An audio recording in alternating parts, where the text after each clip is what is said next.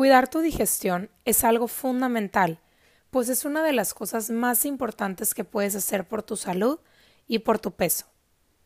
Muchas veces hemos escuchado el dicho de tú eres lo que comes, pero en realidad no somos lo que comemos, somos lo que podemos digerir, absorber y asimilar. Podrías estar comiendo el plan más saludable del mundo, pero si tu cuerpo no está absorbiendo o asimilando los nutrientes, no te servirá de nada. El 70% de tu sistema inmunológico lo puedes encontrar en tu sistema digestivo. Por eso, es indispensable tener un sistema digestivo que opere con fluidez. Sé que muchas veces puede ser un poco desagradable hablar de este tema, pero es muy importante que aprendamos todo lo que implica. Empezaremos por hablar del tema de la defecación, que es el proceso en el que se eliminan las heces. Las heces son los restos de alimentos que no se han podido digerir, absorber o asimilar por el tubo digestivo, como la fibra, microorganismos, agua y otras sustancias que no van a poder ser absorbidas por ninguna parte del cuerpo. El responsable de que el color de las heces sea marrón ligeramente oscuro es la bilirrubina.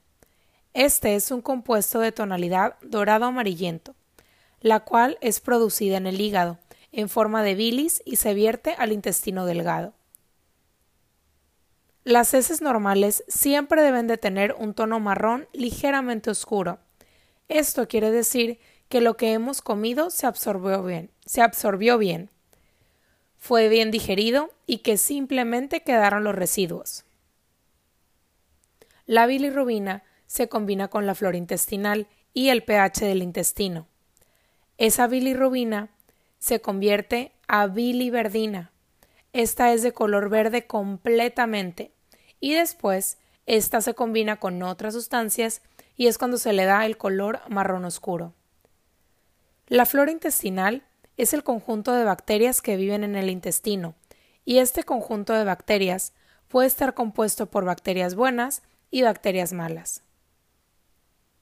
El objetivo del cuerpo siempre será que la mayor parte de tus bacterias sean buenas.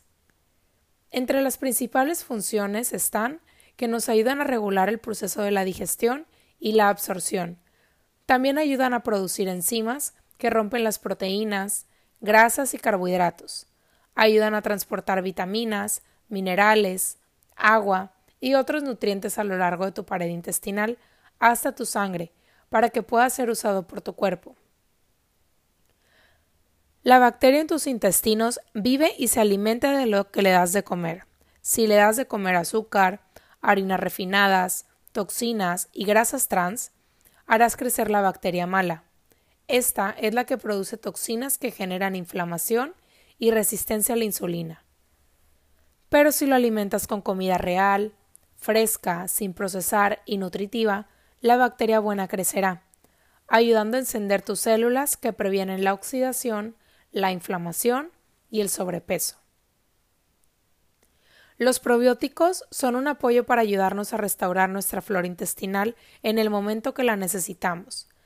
Ayudan a aumentar las bacterias buenas, disminuir la acidez y reparar las vellosidades de nuestro intestino que nos permiten tener una buena absorción de nutrientes.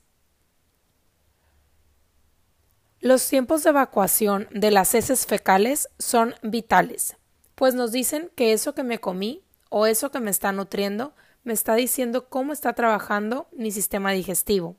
Y es muy importante checar los tiempos de evacuación. Se dice que al entrar el alimento en el cuerpo, éste tendrá un aporte al cuerpo, pero los residuos deben salir.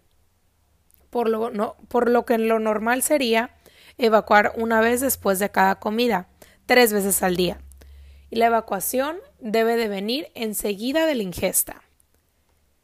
No estaríamos eliminando lo que acabamos de consumir, obviamente, como muchas veces pensamos, pues para llegar a la etapa de eliminación se llevan varias horas, y la realidad es que evacuamos nuestros alimentos de un día anterior. Durante este periodo, el alimento nos va a proporcionar lo que necesito y eliminar los residuos. Cuando vas al baño una vez al día, se considera que tienes una digestión regular. Cuando vas dos veces, se considera una buena digestión. Y tres veces sería la digestión perfecta. Y no ir es considerado una mala digestión. Pero así como no ir es considerado malo, también ir más de cinco veces al día está mal, pues el alimento pasa tan rápido que no te permite absorber los nutrientes.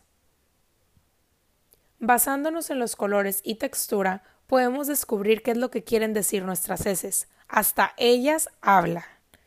Y se me hace que es la manera más sencilla de interpretarla, así que por eso es lo que te comparto a continuación. Un color negro nos dice que puede haber un sangrado en el tubo digestivo, faringe, laringe, estómago o intestino delgado, y se debe a que los eritrocitos de la sangre se degradaron y quedan como residuos coloreándolos y cambiando su color. Color café claro muestra que la absorción ha sido ineficaz y que los desechos han atravesado el tracto digestivo de una manera tan rápida que no tuvieron tiempo de que la bilirrubina se transformara en biliverdina y que pudiera tener el color ideal. El color verde quiere decir que han pasado por el intestino con demasiada rapidez, Aquí hay que descartar el consumo excesivo de verduras verdes. Color amarillo. Ha pasado demasiado rápido por el tracto digestivo con muchísima rapidez y no entró en contacto con la biliverdina. Aquí también debemos descartar si hubo una ingesta de muchos vegetales o jugos verdes. Líquido acuoso es por un proceso infeccioso y el organismo provoca una evacuación usando más agua de lo normal para poder desechar las bacterias, hongos, toxinas o virus que están poniendo en riesgo la salud.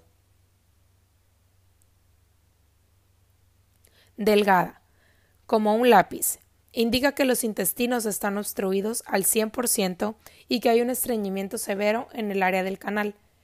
Esta evacuación es de manera irregular. Esto no debería ser, el calibre normal de nuestros intestinos son de 6.5 centímetros de diámetro, por lo que las heces deben de ser de este grosor. Y mucosa con pus.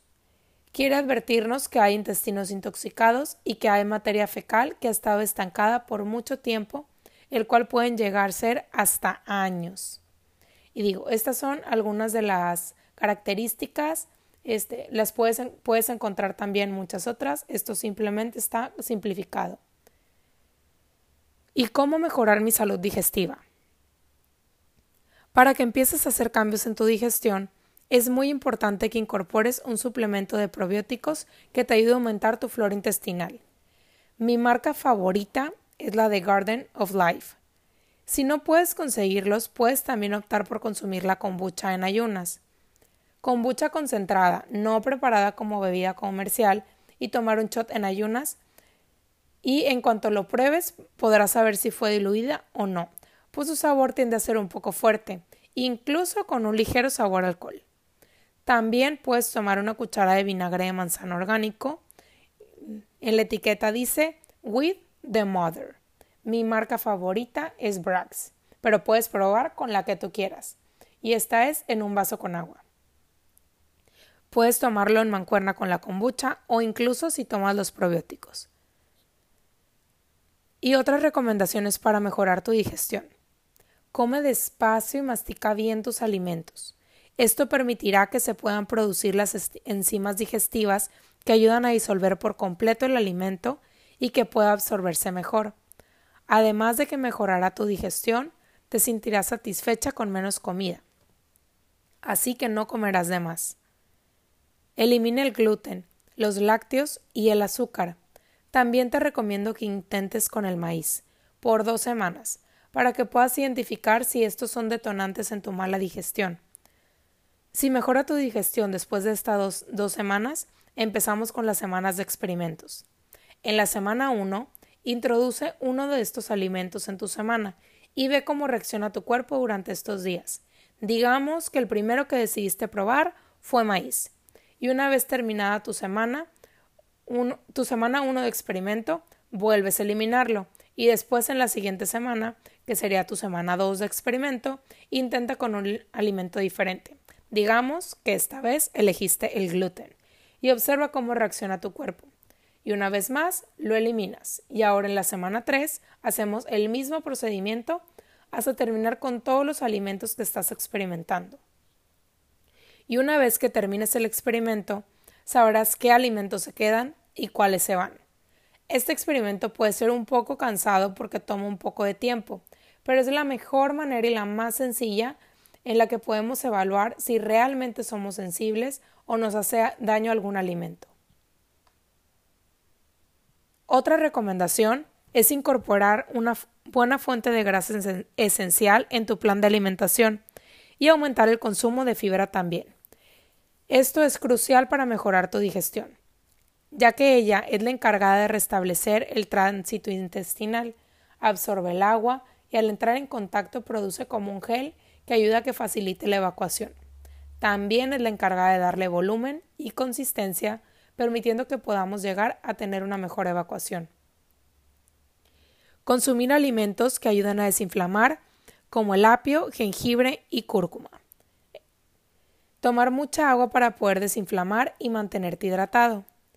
Y el más importante de todos, que muchas veces no tomamos en cuenta, es el estrés.